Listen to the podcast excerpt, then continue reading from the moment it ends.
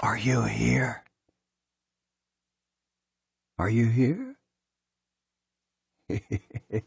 if you think I don't know that you're here, listening to the Paul Leslie Hour, well, you got another thing coming. Okay. Seriously, we have an interview from the archives with Diane Schuur.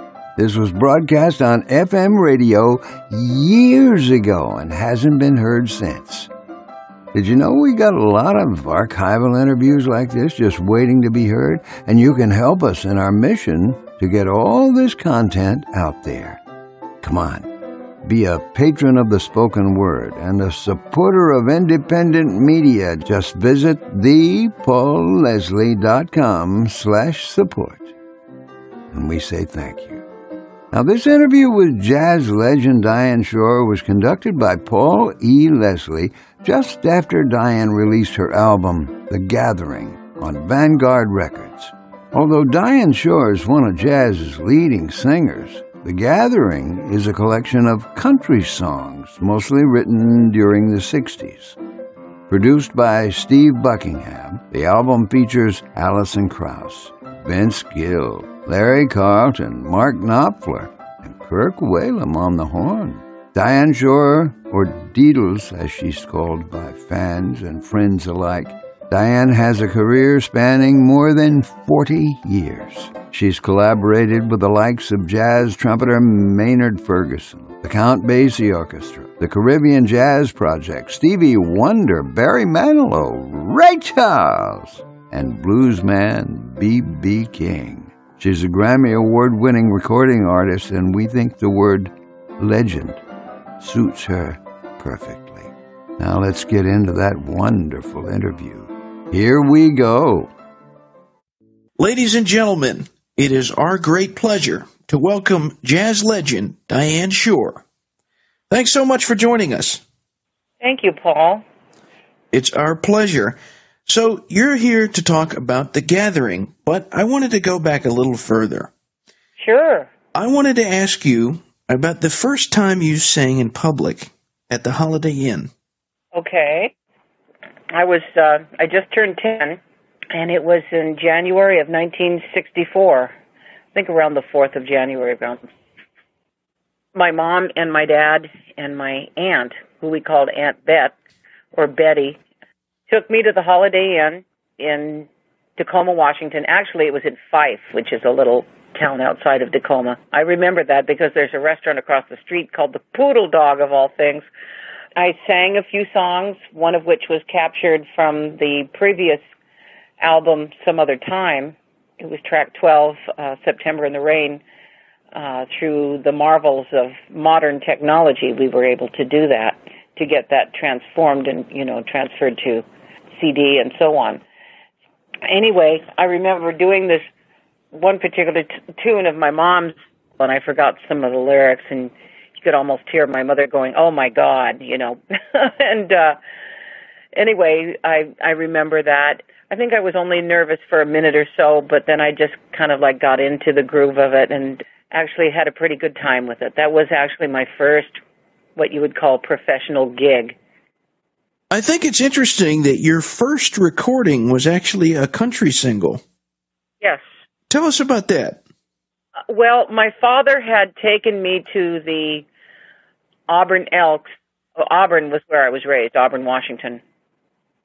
And Jimmy Wakely, I guess, was performing there. Jimmy Wakely was a country western star from the 40s and 50s. And I auditioned for him, and my sister and I flew down on Continental Airlines in March of 1971 to Burbank from SeaTac, that's the Seattle Tacoma International Airport in Seattle to Burbank, and we stayed at the Wakely's home in Toluca Lake, California, and I recorded this little 45 RPM record. The A side was Dear Mommy and Daddy, the B side was uh, The Sun is Shining, both of which Linda Wakely had written. That's uh, Jimmy's daughter, and so I think it got to number 30 on the charts, on the country charts. My dad loves country music, and so that was my first attempt, one of three. Well, one other single that year, and then another one in 1972. And how did you kind of gravitate over to jazz? I've always been a jazz lover. There was really no gravitating over. I really always have loved it. It's just the country thing just kind of like got me distracted for a minute and then I went back to jazz. I guess for a lot of different reasons, the the love of the music. I left the Northwest in 1976 to pursue furthering my career in in Tucson and worked Tucson, Arizona. Worked a bunch of clubs there too, and and so on. I just love jazz. A couple days ago, I ran into Doc Severinsen, and I wanted you to tell everyone about auditioning for the Tonight Show Orchestra leader, uh, Doc Severinsen, and that Okay. experience. My brother, my twin brother, took me to the Opera House in Seattle to see Doc Severinsen's big band perform. And then after the performance, I actually did a couple of tunes for Doc and uh, the Tonight Show drummer Ed Shaughnessy, who at the time had a big band called Energy Force. So I auditioned for for that, and then I was invited to come down to Los Angeles. So my brother and myself went. I performed at this club called the Etc. Club, and I didn't make the audition. Doc told me I wasn't ready for stardom. I remember sitting in his office, and that's what he kindly but very firmly told me. And at the time, which was in about 1975, I I was a little bit disappointed, and turned around and went back home, went back to Washington State. But then an opportunity came later for me to work with Ed Shaughnessy's big energy energy force at the Monterey Jazz Festival, and I did that that year in September of 1975. Now I want to talk a little bit about this album, The Gathering. What gave you the inspiration to release this album of, of country songs? What's interesting is I had seen the Country Music Awards a few months ago, and I I thought to myself, well, Deedles, maybe it's time to kind of like change the path, uh, so to speak, not to get away from jazz entirely, but to change direction a little bit and see what happens that's kind of like and I thought of the the you know the tunes that I had done in back back in 1971 and I thought it was it was time full cir- or come full circle. What do you think about the album? I really think it's a very well done album on everyone's part. What was it like working with Alison Krauss? Oh, it was great. It was it was absolutely wonderful. She's a consummate professional and and a great vocalist. I really like the cut with Larry Carlton, where it's almost kind of like a an on. It almost sounds like on Broadway, kind of. Oh yes, I know. That's what I thought when I first heard the arrangement of it. Had you worked with Mr. Carlton before? No, uh-uh. No, it was uh, it was quite wonderful and, and magical. I mean, the call and response thing that we did at the end was really fun. Do you have a favorite cut from the album? I have two favorite cuts. The first cut, "Why Can't He Be You," and uh, the fifth, the one that I did with Alison, "Don't Touch Me." I was going to also ask you about working with Vince Gill on this album. Uh, the cut with Larry Carlton. Had you worked with Vince Gill before? No, no, these people were all handpicked by Steve Buckingham. I also thought it was interesting that the album was recorded almost entirely in one day. That's right. I just did overdubs the next day. Just did all of the tracks over again, pretty much. Yes. I guess I must have done my homework. Is that normal for you? I mean, have you have there been other albums that you've recorded in one day? no. to answer your question, no. That this is this was a this was a new thing for sure.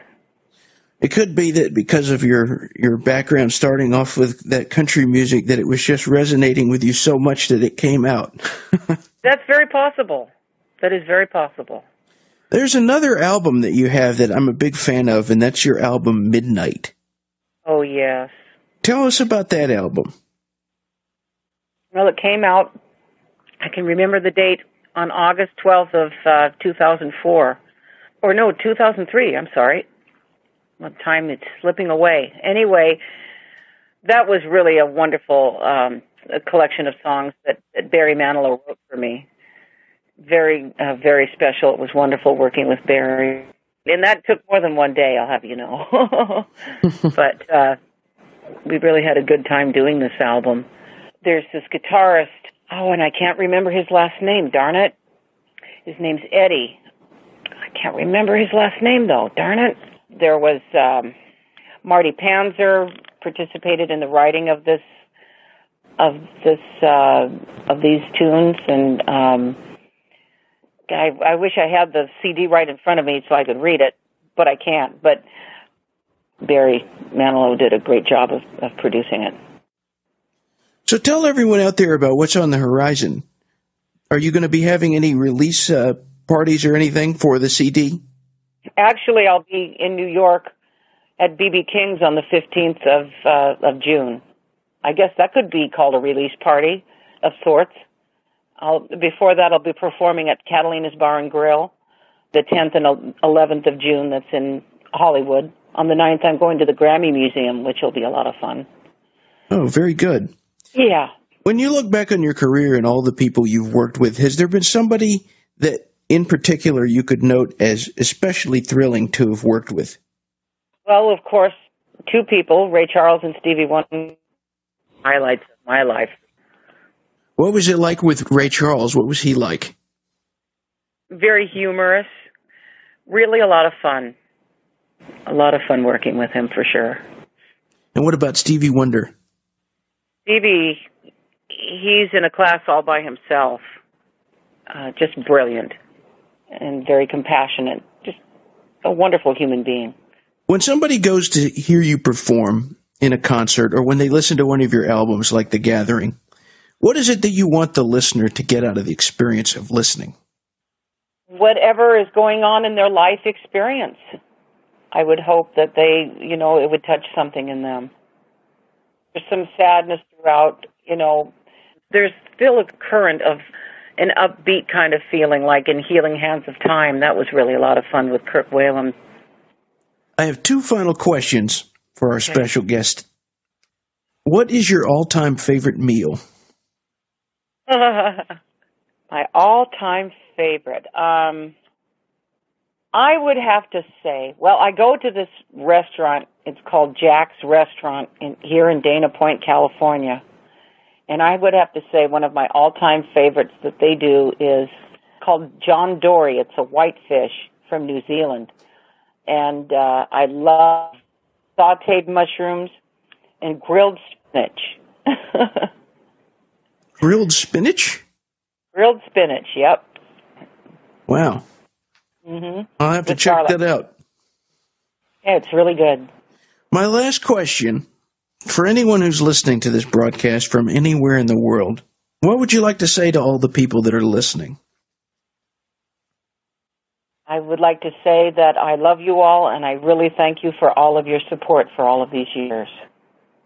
Well put. I don't think anybody has ever said that to our listeners that they love them.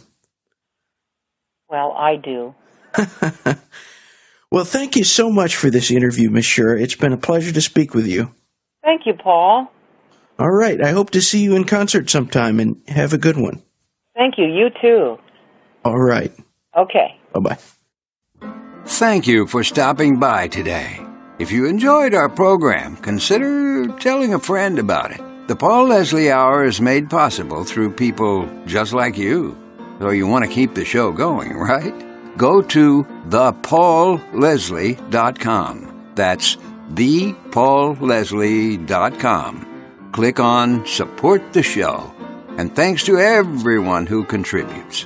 Performance of the intro music is courtesy of John Primorano, The Entertainer, written by Scott Joplin. End credit theme music is courtesy of John Primorano, the traditional song Corina Corrina.